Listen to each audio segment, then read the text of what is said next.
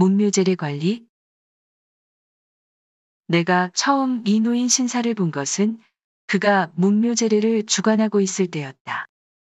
날씨가 무척 추워서 그는 궁중 예식 모자 밑에 털 달린 남바위를 쓰고 있었다. 예식은 대부분 문묘의 앞에 있는 석조단에서 행해졌다. 약 20명이 한조가 되어 예식을 진행하는데 몇 번씩이나 예복을 갈아입었다.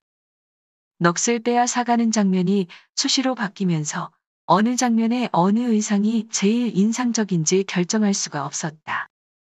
나는 마침내 포기하고 그냥 앉아서 예식을 바라만 보고 있었다. 나는 후에 게일 박사의 주선으로 이 예식을 주관하는 노인을 그릴 수 있었다.